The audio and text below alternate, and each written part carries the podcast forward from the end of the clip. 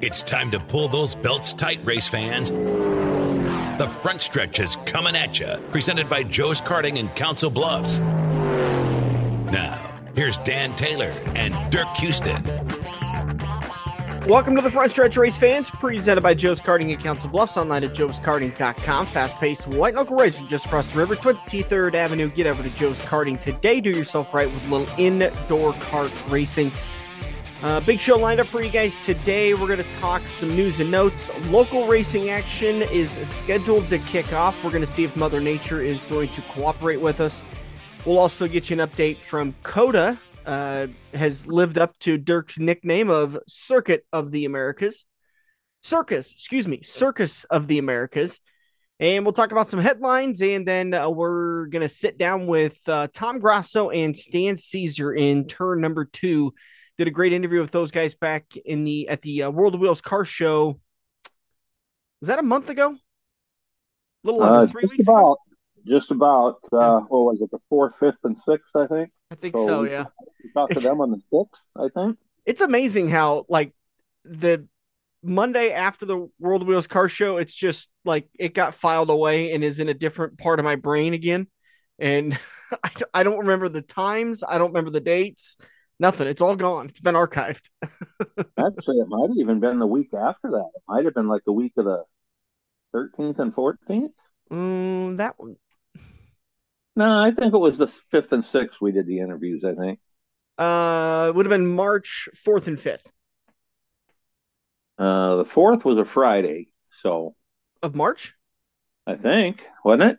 I'm looking at a calendar, unless my calendar is yeah. wrong.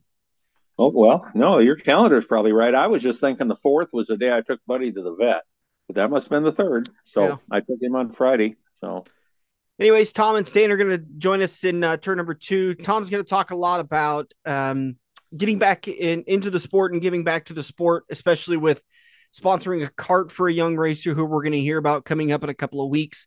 And uh, we'll get an update on what's going on with Stan and how he's feeling and what's going on with him this summer. So, lot to come. Let's kick things off by recapping the race at Circus of the Americas. Uh, they decided to get rid of the what green cautions i think is what they're referred to where basically the stage breaks where they throw the caution flag everybody kind of bunches back up again they all come down pit road well that that's the traditional way but there seemed to be some trickery that was going on for a while where the leaders would pit with two to go just before pit road would be closed by nascar and get fresh fuel and fresh tires and go back out there because their aim was to uh, win the race, not necessarily the stages. Right, right. That's uh, kind of what NASCAR was trying to get rid of. And actually, it did set up for an interesting race until it turned into a demo derby there towards the end. Yeah, I was, Um, I was watching kind of the recap and then, you know, listening to some of, you know, w- when you were messaging me and talking to me about what was going on and kind of your thoughts on it. And boy, we have turned a corner, no pun intended, really quickly from we love road course racing because it's four or five opportunities for the bump and run to it's just devolved really quickly into I'm just going to junk this guy and get the spot. yeah, well, especially at a track like the circus, because that's uh, that's the way it's designed and it's the way it's set up. It's uh, uh, just only a a handful of places that normal road courses call braking zones where you can pass somebody. Um, so it it made for an interesting time yesterday because, uh, and they don't call them green cautions; they call them stage cautions. Yeah. So when they decided to throw those out and also go to the choose um, your lane for the restart, that was new this year on the road courses. So um, you had two switches, and uh, just like the last two years, it's very common for the leaders to overdrive turn one on these restarts. because they're just trying to stay away from the guy behind them from bumping and moving him out of the corner. Yeah, so they're moving their own self out. Is what it amounts to. You know, they don't have to be hit. Um, but every restart yesterday, except one, I think there was some type of calamity at the first turn. And I mean, the videos were neat. They did the videos. I don't know if it was from a drone or a helicopter or what they had doing the overhead, but it was just insane watching these guys fan out six and seven cars wide.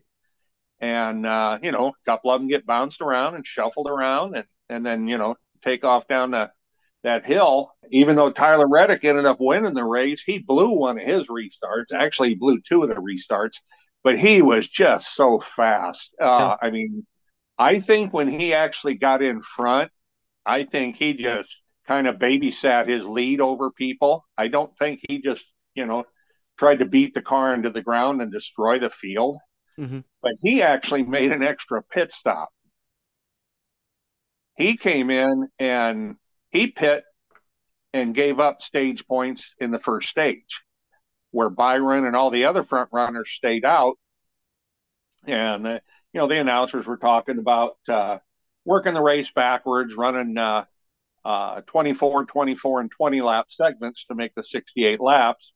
Well, um, Reddick and several others, you know, probably a dozen guys all pitted there with a couple laps to go in the first stage.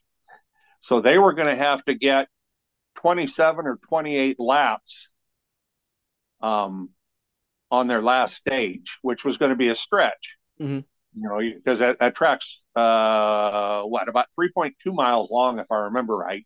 And you're saying it was going to be a stretch because of fuel, not necessarily because of quality of tires. Right. Yeah. The, the tires, they kept talking about the fall off at the beginning of the race and the pre race show, but I think the fall off didn't happen like it did in practice because they had the truck race and the Xfinity race on top of the track already. So I think a lot of the abrasiveness of the track was filled in with rubber from those two races. So the give up wasn't near as bad, but uh, there was no give up for Tyler Reddick. It was just amazing the beating he was putting on him yesterday. Yeah. If there wouldn't have been a caution, you know, and and they would have had a, a situation where everybody was going to stay on the same pit cycle, he mm-hmm. might have been able to lap just about the whole field. He was that much faster than everybody. Wow. So, I mean, uh, when he went by people, they couldn't get a bumper to him to turn him to try and go back around or to bump him, whatever. They couldn't touch him. He was yeah. gone. He ended up winning out to a second lead and just stay there. Like you said, he uh, he didn't finish in the top ten in stage one because he opted to come in and pit. One stage two won the day, fifty points on the day, and he was the big the big points getter by I'm seeing at least eight. William Byron, who won stage one and fi- didn't finish in the top ten at stage two, and uh, finished fifth on the day, ended up with 42 points. He was the second best points getter for the day. Uh, who did you end up taking? I took Reddick. I remembered his two road course wins last year. Yeah, I went with Byron and I jumped up a couple of spots. Yeah, uh, I saw you crack the top 60, so congrats. Yeah, I'm a, yeah, it's it's a good day. I'm having a beer to celebrate. well, I, I'm hoping they got to be getting close to hearing the Hendrick's appeal. Uh, it's that's going to be one of the news stories we'll talk about, uh, or we can jump into it real quick. Uh, I think NASCAR announced on Thursday that the Hendrick appeal is going to be heard on Wednesday. So as of Tuesday of this being published, it'll be heard the following day on Wednesday. Because I know uh, Hendrick said they were going to go ahead and uh, uh, start uh, sitting some of the crew chiefs mm-hmm. and go ahead and start serving some of the penalties. So, in all honesty, I was thinking that they were going to wait until the crew chiefs had all served their four weeks before they heard this is uh, this appeal, and then they were going to say, you know, well, that's enough punishment. You know, mm-hmm. we're good. That's I honestly thought that was going to happen. It yeah. really did. I know how NASCAR thinks backwards so damn much. You know, it just uh or uh or oh oh you're going to appeal? Okay. Well, since your your your uh your crew chiefs are going to take a voluntary 4 week or go ahead and start serving the suspension, let's go ahead and wait it out 4 weeks cuz then they're kind of screwed if if it gets overturned and they just had their crew chiefs sit out for 4 weeks. Not really screwed, but well, yeah, but and, you know, and then NASCAR says, yeah, we're just going to drop the penalty to 25 driver and 25 over corner points, and yeah, you know, which is what the penalty should have been in the first place, and maybe a two week suspension for the crew chiefs. So, is it as of right now the crew chiefs are out it, we're out last week at Atlanta, this week at COTA, next weekend or this coming weekend at Richmond, and then the following weekend at the Bristol dirt, uh, Bristol on dirt, right? Well, it depends what happens Wednesday. True, true. So that's the four week window. I guess I'm just kind of looking at it and seeing is there a big race that they're going to make sure they want their crew chiefs at? You know, maybe Martinsville or in Dover. I don't really see Talladega being a pivotal race. Why they would want their crew chiefs back by then? Yeah, well, see, that's that's what I'm saying. Um, obviously, the dirt race is a crapshoot. Mm-hmm. Um, the circus was a crapshoot. You know, if they would have wanted their guys back, I would have thought that might have been last week. Mm-hmm. You know, maybe they would have kept them one week and then started the suspension, or however. You know, but uh, um, yeah, I I don't think they're really worried about this four race section. Yeah, that's my opinion. Yeah, you know? I, I think that logically lines up because they they look at the calendar and they say we'd rather lose them for these four races rather than worst case scenario we lose them for these four races. So right, you know, getting into Kansas and Richmond. Yeah, this is a typical strategy. Did Joe Gibbs do this, or is this just Hendrick that we remember? I remember them doing this last year. Was it Joe uh, Stewart Haas? Uh, Stewart Haas did it with Harvick. Yeah, and uh, you know they wanted. Uh, oh, I can't even think of Harvick's crew chief now. They've only been Childers. together years. Rodney Childers. Childers. Yeah, they they wanted him back definitely for Phoenix. So you remember they sat him out before. Yeah. Yep. He had to sit a couple races, so uh, they went ahead and, and sat it, and you know said, "Screw it, let's go." Uh, but yeah, it's it's not the first time it's happened. Um, I think uh, I don't know if it was Keselowski when he was with Penske that it happened once, and uh, I don't think it was. Well, yeah, they got sus- they had their suspension last year, but I think they just, you know, their deal is pretty much cut and dried. So, did they even appeal it? I think they filed an appeal and withdrew it. I think's what they did. That's right. Yeah, yeah. I think that's what they did. Oh, did they? Did they? This is just, by the way, great podcasting, great conversation. But did they? Were they the team that they filed the appeal, went to the important race, and then like the Monday or Tuesday after, they're like, "Oh, never mind, we're withdrawing our appeal." Like they basically, it seems like they appealed just to make sure they had their crew chief for that big race. No, I think that was Gibbs after Pocono. Okay. I think. But yeah, that did happen. But I'm thinking that was Gibbs after Pocono. They started the appeal process and then said, ah, no, we ain't going to do that. All right. So bad days for Jimmie Johnson. Uh, his return to the Cup Series didn't even last a lap. He well, was unable to complete a, a lap and he was, uh, his race was ended due to the damaged vehicle policy. Okay, so that must not have been him in the 84 at Daytona. Oh, that's right. I forgot that he was at the Daytona 500. His return to road course racing in the Cup Series. this is what, what you didn't hear me say. Tough day for him and Ty Dillon, too. I mean, you, you spend all week, well, not really all week, but you spend time at the racetrack getting ready for the race, and you're not even able to complete a lap yeah, there was there was tough days for several guys. Um, and even as the announcers, you know, talked midway through that third stage that, you know, here we are with the usual suspects in the top 10. Yeah. Pardon so, the uh, meows in the background. My uh my cat has decided he wants to join the podcast, so I'm currently trying to throw things across the room to get him to chase it, but he persists on meowing at me. Um and by the way, anybody looking for a cat, uh single cat household because uh, he's a great, lovable cat, but he doesn't play well with others. Yeah, well, um, mine's sitting here. Mine's sitting here looking at the phone because I'm thinking right now he's recognizing your voice, or maybe he's hearing uh, whiskey in the background. Yeah, I don't. He might be hearing whiskey. Bubba Wallace, rough day for him. Completed ten laps. His day was done. I keep seeing a bunch of clickbait articles that Bubba said he needs to be replaced and uh, rookie stuff. Did, did he actually say that, or he said that. Yeah. He said, um, last two races, I'm trying to quote it exactly. The last two races, I make two rookie mistakes, six years in cup, need to be replaced. Yeah. And he jumped in the golf cart. He said it, dude. Yeah. Well, it's listen, I there's no strong, no tougher guy on him that I've noticed than him. And he's got plenty of critics that don't believe he should be anywhere near a Cup Series car. And uh, uh, I, I think he's tougher on himself than they are. But um, well, and and that's how he prefaced the quote. I mean, uh, how how exactly did he say it? He's trying to. I think he said, "I'm trying to stay the way, stay away from the slippery slope of self doubt." Mm-hmm. Hmm. So yeah, you know, he's beating himself up. Yeah. And, uh, Brad uh, Keselowski, sorry. I think he's preparing himself for the beating he's going to get today. uh, then uh, Brad Keselowski finished 35th, AJ Allmendinger 34th, Austin Dillon 33rd, Christopher Bell 31st, Joey Logano 28th. Um, then I'm kind of seeing oh Ryan Blaney 21st. He was involved in one of those. Uh, oh yeah, him and AJ. Um, they were involved in some of the late race restart melee stuff.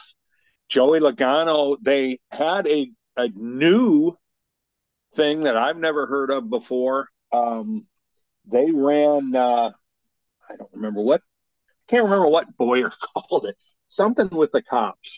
Um, because it wasn't radar, it wasn't speeding on pit road, which they had a few guys get caught. But when they went through the S's, they could not go over the rumble strips. They had to stay on the on the track. Really? And Joey Logano, very early in the race, was the first guy to get busted. And they busted several. Mm-hmm. He wasn't the only one, but he was the first one. And he was upset about it. And, uh, but I, I can't remember. Oh, I wish I could remember what Bowyer said because it really made me chuckle, you know, about the cops, some kind of cops over in the S's. But I don't remember what he said. but it was it was hilarious. And, Tyler Reddick uh, ended up getting the win. Kyle Busch brought it home in second. Another good run for uh, Kyle and his new organization. Alex Bowman in the uh, 48 car ended up finishing third. Ross Chastain fourth, and William Byron, your pole sitter, ended up finishing fifth. Cindric, Stenhouse, Buescher, Ty Gibbs, Todd Gilliland uh, rounded out your top 10. Yeah, Ty Gibbs was there at the end. Kyle Busch wasn't a factor until very late in the race. Um, Daniel Suarez was. I'm not really sure what happened to him because I, I really don't remember. Oh, there was so much stuff that happened on those three green white checkers. I mean, yeah. there was a lot of shuffling around. But there is a video out there of him flying through the field at speed on the cool down lap. And as they pulled onto pit road and were coming up pit road, he started banging the back of uh, Alex Bowman. Yeah, that that's something that I wanted to talk about. Do you think he's going to be facing a penalty from NASCAR? Yeah, I do. Yeah, I, it seemed like I watched that clip and I actually watched it on NASCAR's YouTube channel. And it seemed like him and, and Bowman being Suarez and Bowman ended up kind of working out what what Suarez was upset about pretty quickly once they got out of the car. But NASCAR's been pretty hard and fast about you do not mess with another car on the cool down lap. Well, it, like I said, it was after the cool down lap. They were already on the pit yeah. road when he hit him a couple times. He couldn't yeah. catch him in the and, and, in, but in the I clip, didn't see part where he talks to Alex Bowman, who he, mm. I saw the clip where he was talking to Ross Chastain, his teammate. They had something going on during the race too. He was over giving Ross an earful. Yeah, apparently there was audio of Suarez saying, "Where's the one and 48?" So he was upset about those two, uh, probably having to do with one of those cautions or one of those um, calamity corners that that probably he lost quite a few spots because of it. Um, but yeah, in, in that clip that I saw on the NASCAR YouTube channel, you could clearly see race officials telling all the drivers to call to to slow down, not necessarily telling Suarez to slow down, but then that's when he rams into the back of the 48 and that just causes such a safety hazard that quite frankly if NASCAR doesn't do anything about it, that's going to cause some issues. Yeah, there were a lot of people on pit road. Um, it looked like they had security, actual some type of police officer, security guards, whatever, actually keeping the crowd pretty much back, like halfway through the pit boxes. So they had a good lane.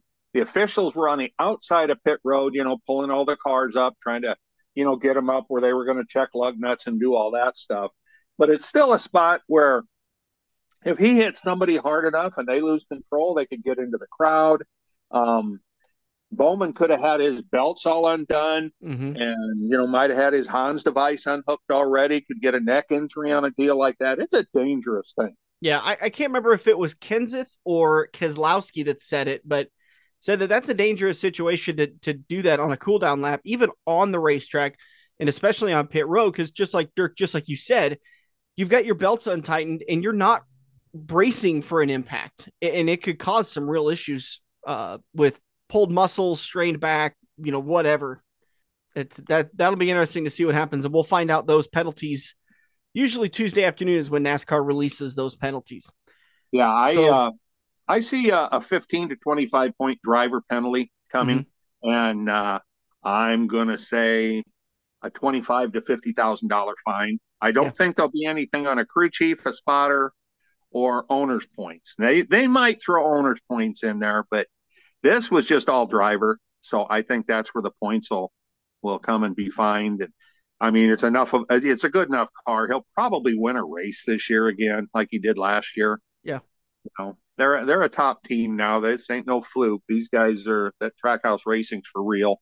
So All right, let's move along. We talked about the Hendrick Motorsports appeals is going to be heard on Wednesday, so hopefully we'll have information for you guys on Thursday's show. But I get the feeling that that's probably going to come out late Wednesday at best, more than likely Thursday. We'll find out if the appeals were up- upheld or revised or anything like that. If the penalties were upheld or revised.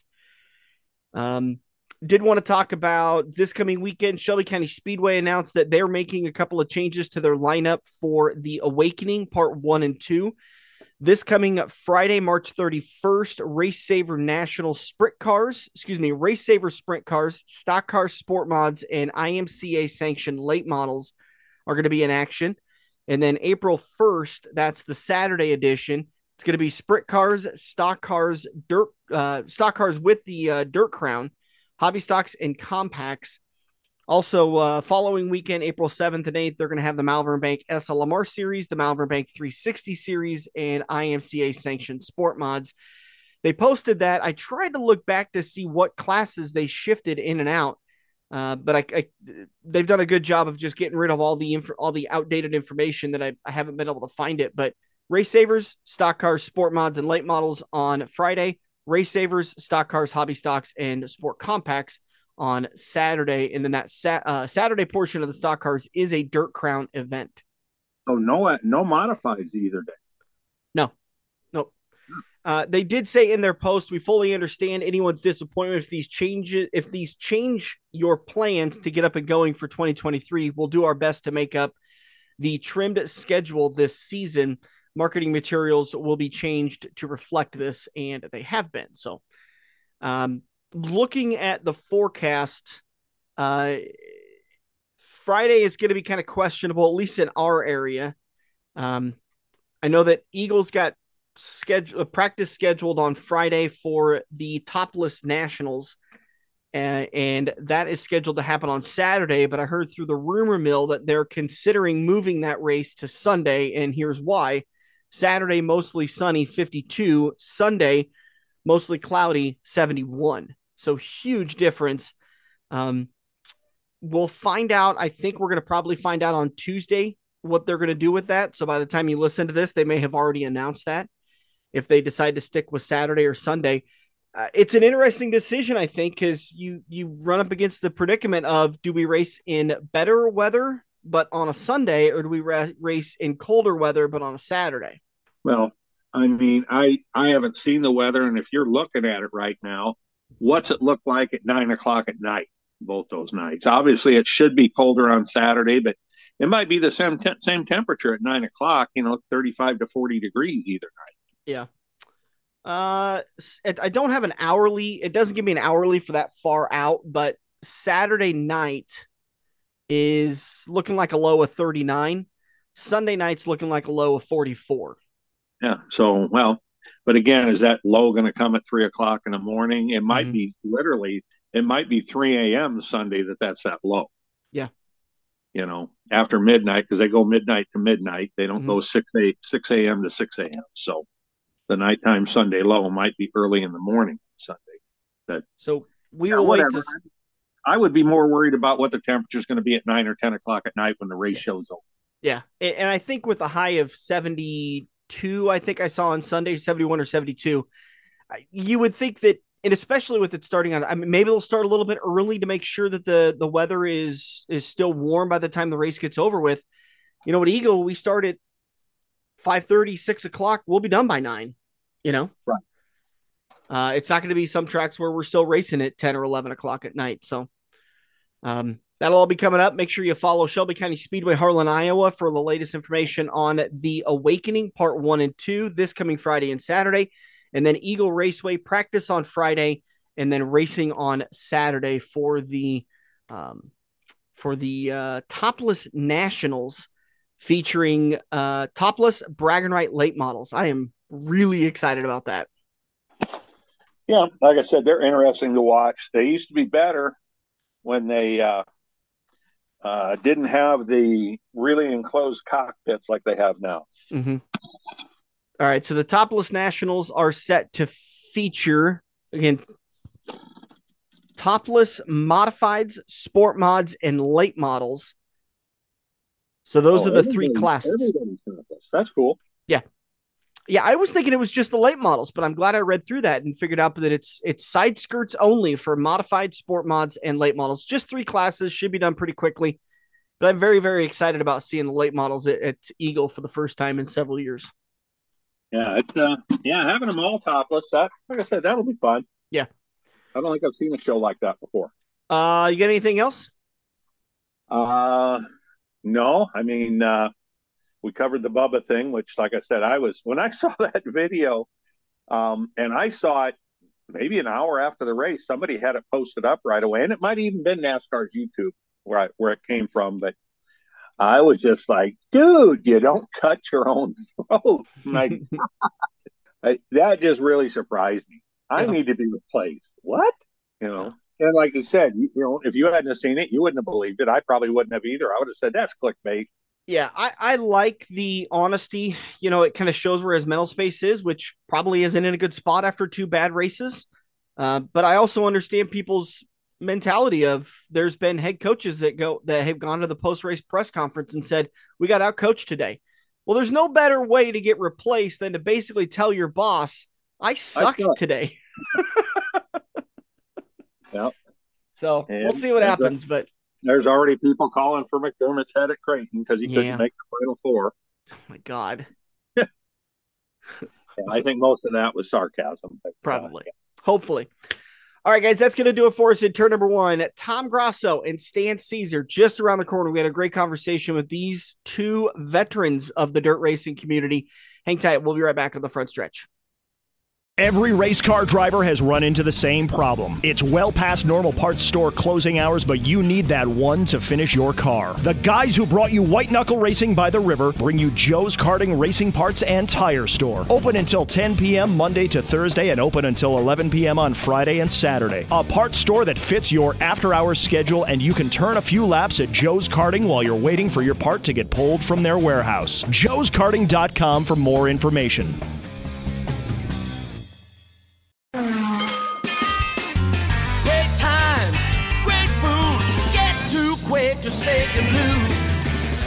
Quaker Steak and Lube in Council Bluffs continues to offer the best wings, burgers, and steaks seven days a week, along with great daily specials. Mondays are kids' night, where kids eat for just 99 cents with the purchase of an adult entree. Tuesdays is all you can eat wings night for just $17. Enjoy a half rack of baby back ribs for just $13.50 on Wednesdays, and you choose on Thursdays for just $12. You can pick between 15 fried shrimp, a pickup cheeseburger, 15 breaded wings, or 6 boneless wings.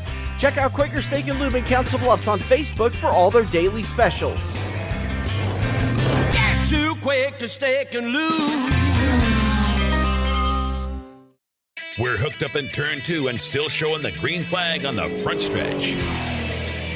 Welcome back to the front stretch, rolling into turn number two, presented by Quaker Steak and Lube, the official watering hole of the front stretch. Get over to Quaker Steak and Lube every Thursday during the summer for classic car cruising. You can find out more information about classic car cruising on their Facebook page, Quaker Steak and Lube in Council Bluffs. They'll get you all the great details and information, and uh, also the Touch of Trucks events. Uh, I think we've got Easter weekend coming. That's usually about right. Yeah, uh, when is Easter, by the way? I, I never pay attention. Four weeks. It's on Sunday. Okay. Yeah. Uh, it's on a Sunday. Happens Nice. about this time every year.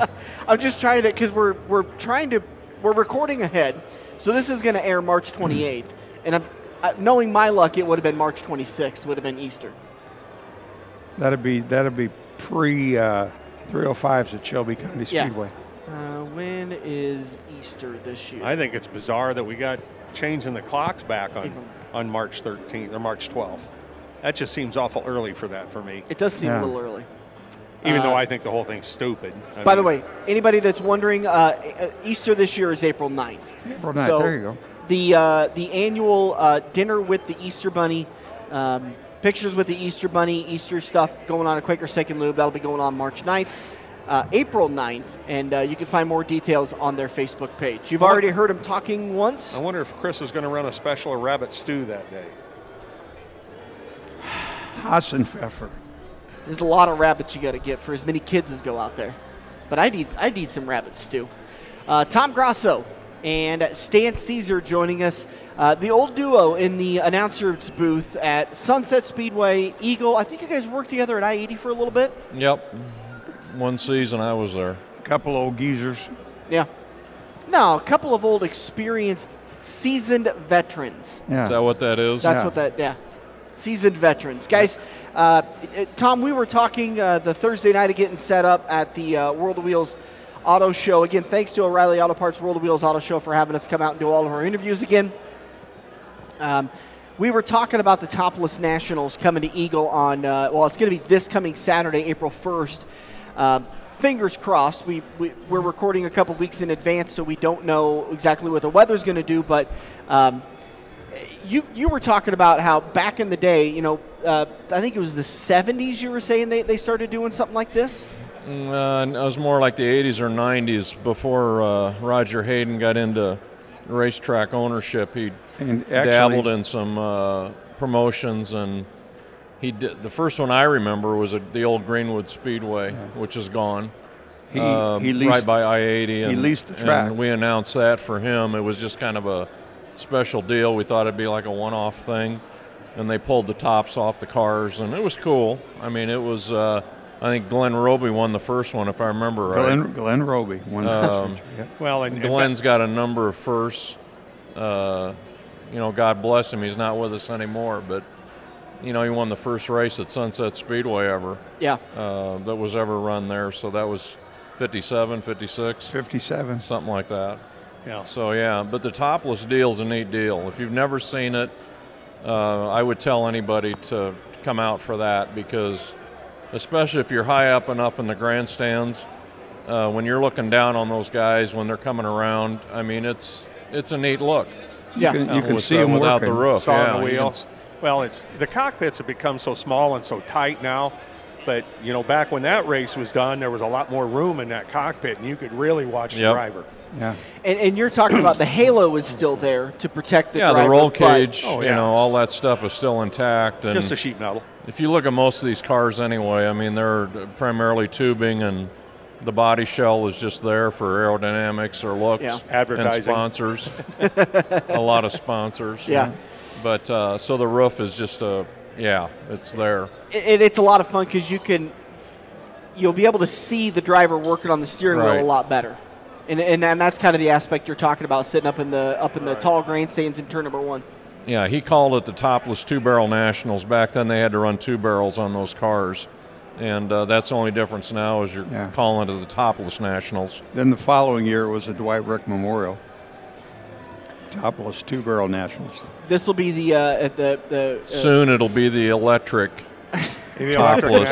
Nationals. nationals, right? Yeah, someday it may happen. I, I, I got real close to taking my, my car around uh, I-80 Speedway, but unfortunately Sarah had it that night, so I had to How'd take her go? Oldsmobile. Uh, I took it around on the final night, and it, it's it's always shocking to me when I pull out on the racetrack how rough it really is. It really is. Because People you at the end at the end of the don't night, realize. yeah, at the end of the night, you we get that advantage from the announcers booth of looking over this beautiful glass, right? It's a nice slick racetrack, but then you go and drive on it with your car, and it's it's like hitting potholes in Omaha sometimes. The other thing spectators don't realize is you hear a lot of it. You know, well, how, how could that guy miss that guy, or how did he hit him? You know, couldn't he see in front of him? And I'll tell you, when you're down on the racing surface, the actual track surface, you don't have a lot of vision. Yeah. I mean, you got maybe a car in front of you or two. Beyond that, you don't you don't see. You Mhm. know, uh, that's why they use spotters in NASCAR. And that, that was the conversation when the Kevin Ward deal happened was exactly what is these guys, especially Tony's vision line of vision when he's looking woman. You could turn your head a little bit, but with your Hans device and the, the head and neck restraints and the and the supports, Lower sideboard on the Yeah. wing. Sire board on you the wing. really yeah. can't see that far out to your, your right hand side. Stuff happens fast out there, and when you're sitting in the grandstands, it's easy. Yeah. You know, you're going, why didn't that guy miss that guy, or you know, couldn't he see that? Or Yeah. it's it's even in your lower sportsman classes. And even some of these guys don't have rear view mirrors. No, They can't. Yeah, they can't. Well, It- there's no uh, line of perspective that would allow for them to look behind them and see if there's somebody back there. you know, in a sprint car, stuff happens fast. Well, the late model stuff does too. That's what the guys that will move up from like a, a two barrel to a four barrel late model. They'll tell you everything is so much faster. Closing rates. Yeah. You know, when you're coming up on a car in front of you. you know. And we were talking last weekend with Stu Snyder about that a little bit too, uh, kind of echoing that when you when you go from a 305 up to a 360, you race it for you know 10, 15 races or maybe a couple of years, and maybe you bounce back down to a 305. Every driver says the same thing. Slows it's down. so much slower. Like you. You're able to process things a lot faster because you're used to how quick things happen in a 360, and it's even faster in a 410. Well, going back to what Tom was talking about about being able to see down the track. You know, if you're the leader, fine, you can see everything. Yeah. But if you've got one car in front of you, one of the biggest things they did several years now, 20 years, 25 years ago now, was when they went to the Lexan spoilers on these late models. Yeah. You know, because that was seven, eight inches. That was everybody was using sheet metal. Well, when they went to Lexan, for about three weeks, you could see through the Lexan. but after that, it had been beat up by so many dirt clods and stuff, you couldn't see through it. But it was a big help, just as when they put the panels on the back behind the fuel cell. Because when they just had the open car there, they would come up behind somebody and they just rear end them in the middle of nowhere because they couldn't see them. So they made them put that big, uh, I don't know what that was, a two foot by three foot piece of Panel, aluminum yeah. back there, so you could see the car. We're talking with Stan Cisar and Tom Grasso Just always love talking these different race topics. Uh, Tom, one of the other reasons I wanted to have you on, other than to kind of talk about the Topless Nationals coming to Eagle this coming weekend, uh, I'd love to have you two guys up in the booth and, and, and, and helping out and, and talking history and just having a good time because uh, obviously you guys, that's your old homes and, and uh, you're always welcome up there. Uh, but uh, Tom, you're very involved with the Friday night action at Eagle Raceway, which is our next generation of racers. Yeah, the go kart thing is really a neat deal, and, and the last couple events that we had this last season were unbelievable. I, I see in the future that thing. Uh, they've got so many carts right now that, well, we run B features regularly. And you're thinking this is a, a go kart, a cage cart. But there's so many kids out there that are participating now uh, moms, dads, aunts, uncles, grandma, and grandpas out there. It's like a four wheel soccer league, so to speak. And and with the Uh, closing I mean, of Little that's- that's- Sunset, That's, where your future's coming from. they're Well- going to get that much many more cars. That's what I kind of wonder because uh, uh, Joe Kosiski has always told me for years that when a track closes, it's not automatic that everybody's going to move to tracks around. You're going to lose a few. Uh, eh, eh, but that's the big track. That's guys that, you know, they may have been close to retirement anyways. And, and with the closing of I 80, they think, you know what? I just don't want to drive to Harlan or I don't want to drive to Crawford County or I don't want to go. I'm just going to call it a, call it quits. A little bit different with the karting world because the majority of those drivers are young and, we got and still you know, ambitious. we got guys out there on Friday nights that are bigger than me and and you and older than us and all the way down to five year olds. You got to be five to race. Mm-hmm. But uh, again, the car count, I, I see it just. Our last two this last fall were unbelievable. Uh, over August. 100, right? Over Yeah, 100, 134 was the last night. We were running B features. I I think we'll be seeing C features this year. Wow. And yeah, it's it is what it is. Uh, and, and that's a Friday night deal that I, uh, frankly, up in the booth on Saturday night on the front stretch, we don't promote it enough. So I, I want to definitely get you more involved in, in trying to get this excitement. one big change that's going to happen uh, at the end of the year that I know about is uh, is at least uh, the karting banquet is going to be the same night as the big track banquet Yep. at Eagle. First time ever. That's I- I'm kind of looking forward to that. Actually, we in the past we've always recognized uh, the kart racers, The champions. especially the champions, Yeah. on uh, the big track night, which is at Lancaster Center. Um, the cart night, usually the cart banquet anyway, was at Round the Bend Steakhouse, and it's a beautiful venue, but it's just not big enough, you know, for to have the whole cart, ba- the whole track banquet there. So they're going to combine the two this year, and uh, I, I think it, it's a good deal for the kids and their families. A lot of them have never been to the big track banquet, and I would throw that out for anybody that's interested in coming to it. You don't have to be a racer.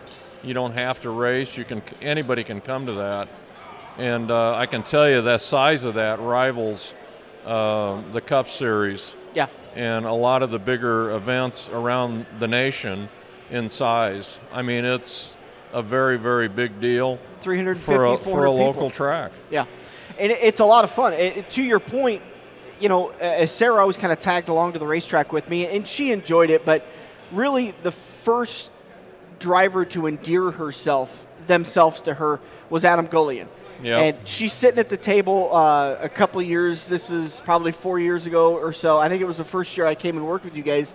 And Adam's speech at the banquet, just that's it. She was she was in love with Adam from then on, and he needs, she's he always needs to be more outgoing. He needs to work on that. Yeah, he no, I'm, I'm kidding. It- well, turn off the Facebook more often and just talk a little bit more. But uh, Adam's speech at the banquet, I'll uh, I'll leave it at it. It uh, it was Sarah knew exactly what he was talking about when he made his comment. Made a couple of people mad, made a lot of people laugh. But th- that's the stuff that happens at these banquets. I mean, Yeah. I, I think about the the last I eighty banquet and the games that we played. Uh, the speeches were all really funny because there was a uh, underlining theme of thanking my smoking hot wife eh, or my smoking hot girlfriend, and it started with our sport compact champion Adam Smith. Uh, he just he always thought he thanked his smoking hot wife. So then everybody after that had to do it, and I think even Joe uh, thanked his smoking hot wife for all the years of of service. and They so those are the little things that happen at those banquets that you don't hear about unless you're listening to a podcast or the conversation that's happening. You got to get to these banquets; they're a lot of fun. Plus the stuff they give away. I mean, it's. I, I would challenge any other track to you know for the amount of, of uh, gifts or whatever you want to call it that they give out. Yeah. Tires and wheels, and and uh, the cash. Yeah. You know. I want a loaf of bread. And I'm not mad about that at all. It's it was Rotella's. You- Stan, I know how much Yep. you're a fan of Rotella's. Did I- they? Did, did I eighty have a banquet? Yeah, Oh. we did. It was it was sold out. It was I I I did I barely got a ticket. We always loved Rotella's buns. Absolutely. All Dan's, right. Dan's cats love Rotella's bread. Yeah, uh, Tonks did eat that loaf also. You know, you don't need much. You just need a loaf of Rotellas and a big old stick of butter. Yeah, The toaster helps. so good. Uh, talking with Stan Cisar and Tom Grasso. Uh, Tom, we talked about the karting on Friday night. If somebody wants to get involved, who talk about a couple of the karting sources around here to go? Like, I know Frank's. We've talked to Frank's a couple Uncle times Frank's. about yeah, Uncle Uncle Frank's, Frank. Frank's is really good. They're there every Friday night. I know If, uh, if you have an interest in it, or you think you have a, a, a grandson or a niece or a nephew or something like that, I would just invite them out there on a Friday night. You know, we're out there every Friday night. Uh, there's you could talk to any of the people there. They'd put uh, uh, your youngster in a cart, you know, and just let them see what they think of it. Yeah, And uh, really, the the cost of it is minimal by today's standards for what stuff costs. Uh, probably the biggest investment you'll have is the safety. You know, when you come up with the gloves and the boots and a, and a good helmet, Fire suit. you know, so on and so forth. But uh, other than that, um, anybody can do it. You know, Yeah. and I, I would say come out on a Friday night. People are very friendly. It's it's a different vibe than Saturday night. uh, if for no other reason, come out and sit in on one of the drivers' meetings. They have a Roger has a Roger Hayden has a drivers' meeting every night, uh, with the kids and their families, and they end it every night with "Why are we here?" And the answer is to have fun, and Yeah. he, you know, he'll hit it two or three times, and then they start. and and yeah, it's he. It really is like I I've seen one side of Roger doing the pit meeting on Saturday night, and That's uh, probably a different deal than Friday night. totally different. I remember I remember walking away from thinking You don't have to bleep anything on Friday night. I thought who is that guy? That is a totally different guy than than I'm used to on Saturday night. He's more relaxed. He's he's very personable and and uh, yeah, it, it's it's a whole different experience. Um, how many classes do they run with the carts? I know you got I the heavies there's, and I the think juniors. there's nine right now. Nine. And uh, we have rookie categories in the flat carts and the cage carts. And the rookies are, uh, uh, I don't know how to put it. They're, you run out of words with the rookie class. The helmet's usually bigger than the kid. um, you never turn your back when the rookies are coming up or coming off the track. Ever, never Yeah. turn your back. It's wild, and uh, but they're they're they're into it, and uh, they start out the first few nights with rolling uh, with stand um, Standing, Standing start. standing starts till those kids get used to it. And then along about two or three weeks in, then they do the full rolling start like all the other categories. Yeah. But uh, the first two nights usually, uh, it, it's a very neat deal, and Roger will take them out there and actually walk them around the track. Forget the carts; they just they just take them out there and, and initiate them, you know, to flags. And Wow. you talk about a five-year-old kid, that's intimidating. As, aside from you got adults you hollering at you, Yeah. and and you know the flags and how the races are run, and you know a lot of them have never even been in a go kart of any kind. Yeah. So it's intimidating. I, and I, abs- I bet I, I get overwhelmed when there's something new going on that I've got to I got to process. And you're talking about not only pedals and steering wheels. Going into the corner, what do I do? Uh, now you got to pay attention to walls, drivers around you, flags. Yep. Uh, do they have race receivers? Yes, they It's- all have race receivers. That's required, so Roger can talk to them on restarts or cautions or if something's going on on the Yeah. Hmm. track, and that it really speeds it up. Yeah. And uh, that's the other thing I would say is even on Saturday night, you know that, you guys know that, he runs a very fast program. And uh, a lot of times, you know, when we were doing Saturday nights, the, me and Stan, I mean, it's hard to get a commercial in. It's hard to get, you know, a reminder in about the concessions or because I mean, it's it's almost hard when you start the night out. They're already running cars out for Yeah. the first heat race Yeah. in the sport mods, and you're going, oh, okay, so we barely get the field set. Yeah. Um, you guys, Yeah, I'm we- sure, are doing the same thing. We've had to just to make sure all the sponsors are getting at least one. We have to start a half an hour before Yeah. hot laps and just read through every one of them, talk a little bit, take a little bit of a break because it ain't easy reading all these scripts for a half an hour. Yep. Um, but then, yeah, you you got to cram those things in there because Yep. it's. We had that conversation. It, it's easier. It was easier down at I eighty because bigger track, a lap was more time. was minute and a half, two minutes. At Eagle, a lap under caution, under speed, uh, is 35 seconds, maybe 40 seconds. Um, and, you got to get the lineup done, and then you know you got you got like Racine was like, well, could we get a couple of sponsor reads in there? And I'm like, no, not that I'm not willing to. It's not possible. Do you guys want to take an extra lap and give me time? And she no, she's No. that, that's not happening. but no, they yeah, run they run a quick program, and you're talking about lap lengths. Uh, that's the one thing I liked. Um, nothing against I-80 or, or the Kosiskis or anything like that. They ran a great program, but that track was big, and for me it was hard to see the backstretch. I kind of equate Eagle to the old Sunset, you know, where it was closer to everybody. I think Sunset, for good or bad, was probably the closest track, spectator wise, to the front stretch wall Oh, by of far. about any track you'd ever go to. And uh, they never got over the fence or they never came into the crowd ever at that track, but there was some close calls, you know. You were very close to the action there. Yeah. Uh, we've been talking with uh, Tom Grasso about Friday night kart racing at uh, at Eagle Raceway. If you guys want to get involved, uh, reach out to Tom. What an excellent source for karting information. You can also reach out to Roger Hayden, Uncle Frank's. There's plenty of carts around the area. You can, I think you can. Uh, Roger actually rents carts for the yeah, season. they built triple X carts there, and Yeah. that's what we use. Uh, I've got a cart for my granddaughter, and she's a year away from being old enough to race.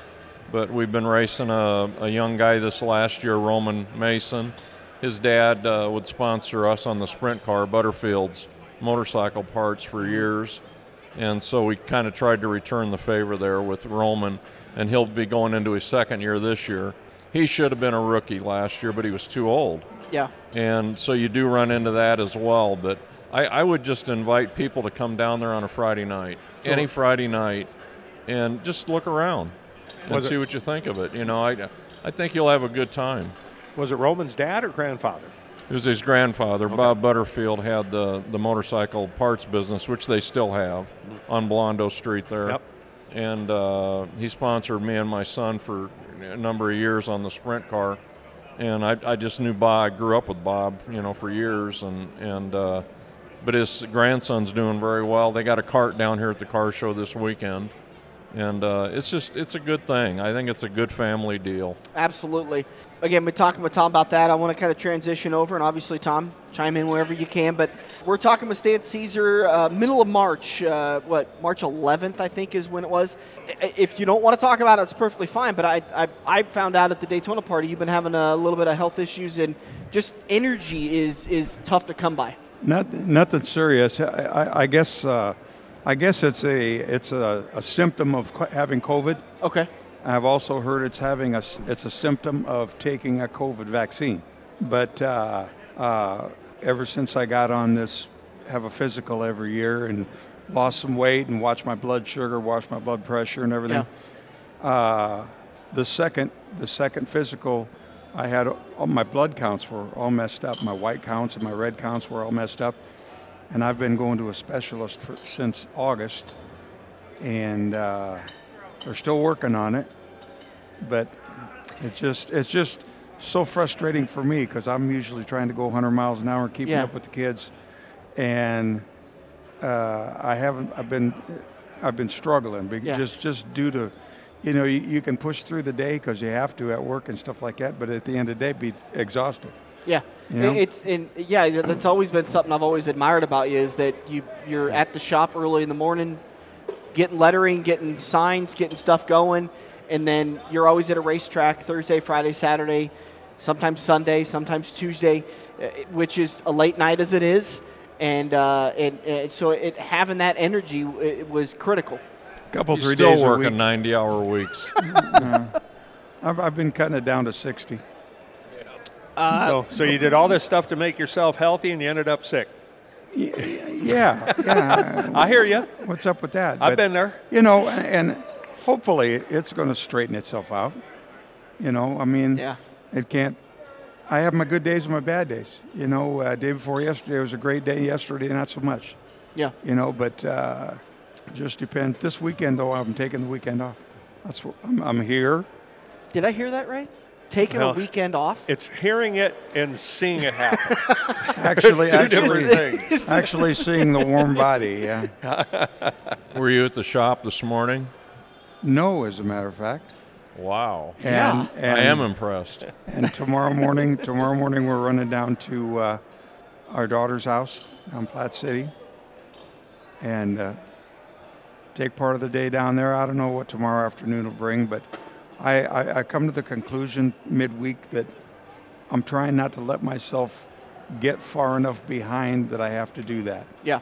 And another another problem has been trying to find help, trying to find qualified people to work. You just Yeah. can't do it. And I got a couple part-time people working with me, and the rest is me. Mm-hmm. So, you know, we're hanging in there. But but I I, I realize something's going to have to change pretty pretty soon.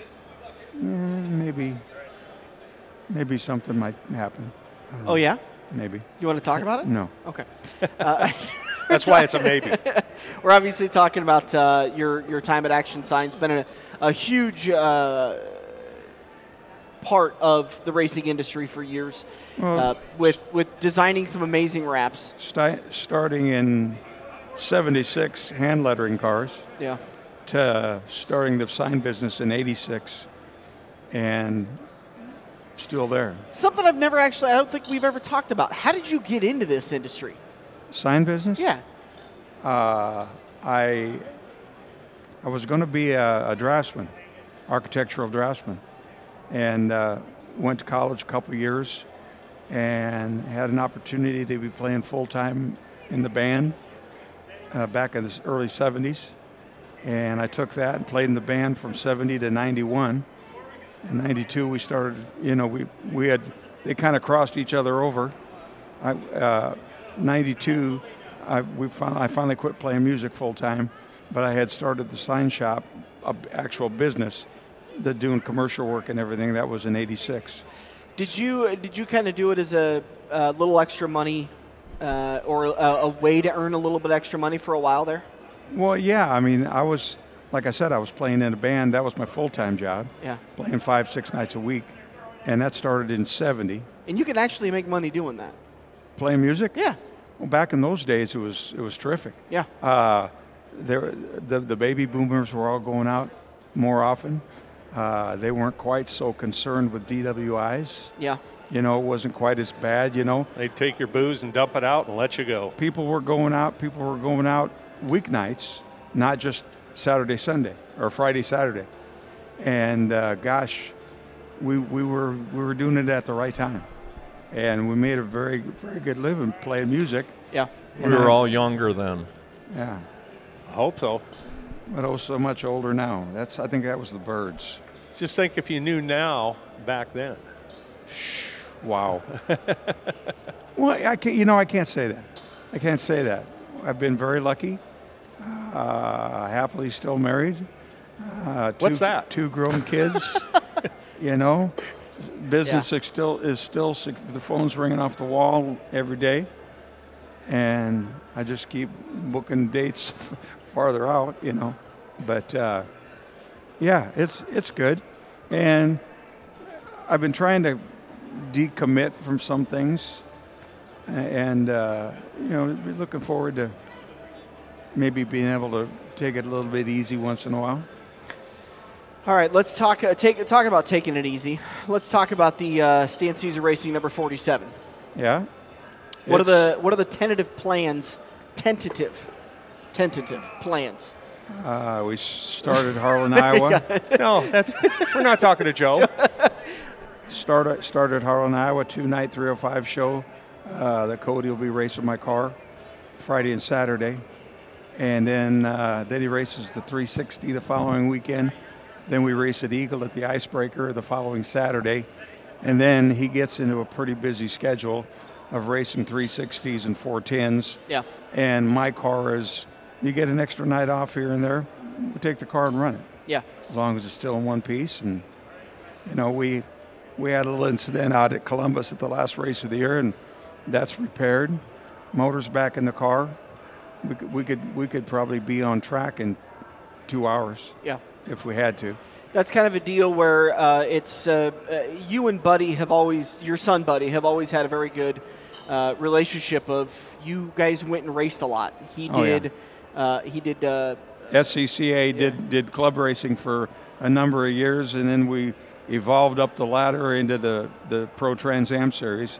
Yeah. And we were racing the fastest the fastest of the of the uh, pro class, you know, like Camaros, Mustangs, Yeah. et cetera, et cetera, Corvettes, and uh, we got to run a few of those, and it just kind of priced itself out of my my ball game. But we had had some very good finishes.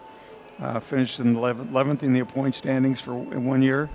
Had uh, had a seventh, had a ninth, and had a 13th at Elkhart Lake at Road America, which is Wow. one of the fastest tracks. The Cup Series, you know, used to race there in that. Yep.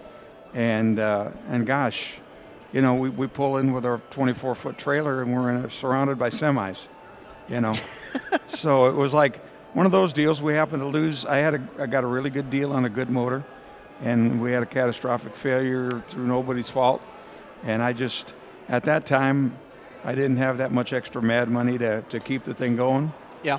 We ended up selling the car and we split the money, and Bud took his half, put it into his house and operation down there, and I put it in the bank. And pretty soon I hear about this used 305.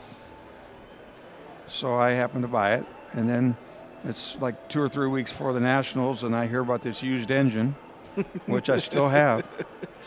And uh, so we missed the first net 305 Nationals, but we've been on all the rest of them. That's awesome. Um, But anyhow, and it's I just love going to the shop and tinkering around with the car. Uh, unfortunately, lately, I, I, I don't do as much. I still go to the shop, but I spend more time on the stool than I do actually doing maintenance or tires or doing whatever I used to do on the Yeah. sprint car. But it comes down to handles engine maintenance, and between him and Tracy and the guys on the crew, which are really good, uh, we, we get it to the track every week. got a little bit lighter schedule you were mentioning for the uh, for the 47 this year. Um, any? I know that uh, Cody raced it quite a bit last year. Uh, did Ty race it last year? Ty, Ty didn't race the 47. He raced raced He Cody's raced car. Cody's car. Cody was down with injury, and then uh, then when he got uh, he got released to be able to drive again, uh, we we ran like six races before, the, so we could qualify for the nationals. Ran the nationals, qualified on the first night. You know, Yeah. dream deal. Uh, That I, I'm glad you brought that up because that was kind of a point that I think uh, we had talked a little bit about. The the Nationals dropped the requirement of needing to compete in two race saver races. They did that for one year. Everybody, they- everybody thought it was dropped last year, but they, they let everybody know it was still in effect, and then the last week they dropped it again. Okay. Are you, are you a favor of that? Is it? Would you prefer? Was your was the frustration that they changed the rule at the last minute? Yeah, because we we made a point to got our races in to qualify Cody. You know, because he didn't he didn't get released till mid August. Yeah. So we made every race we could go to. You know, and uh, uh, because at the time there we, we, you got mixed answers when you asked somebody.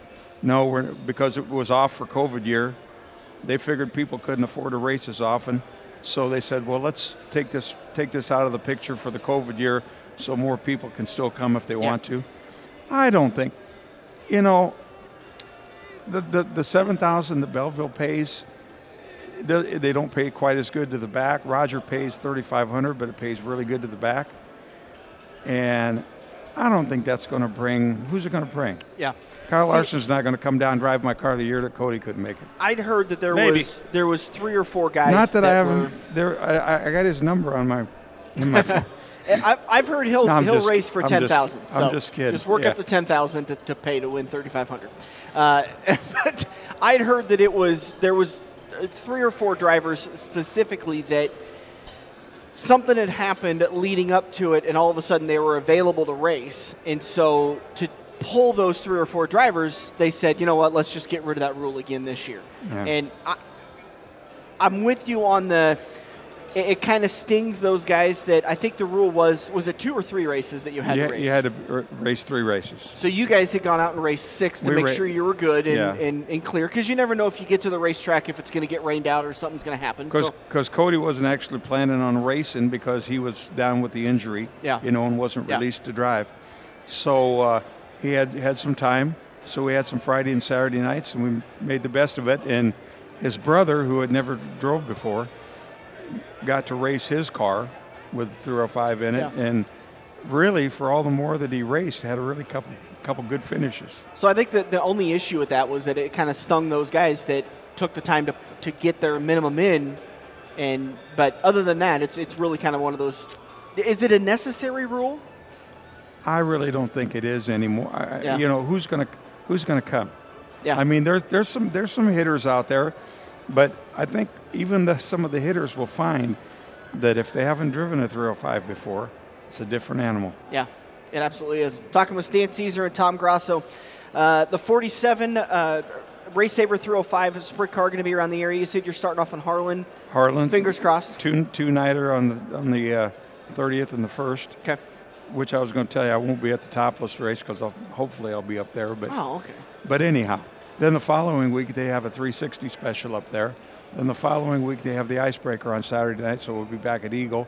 And then after that, he's all over the place, racing with MSTS, with Malvern Bank, with uh, racing some specials with the 410. You know, and, and if there's an open night some night, he might hop in my car.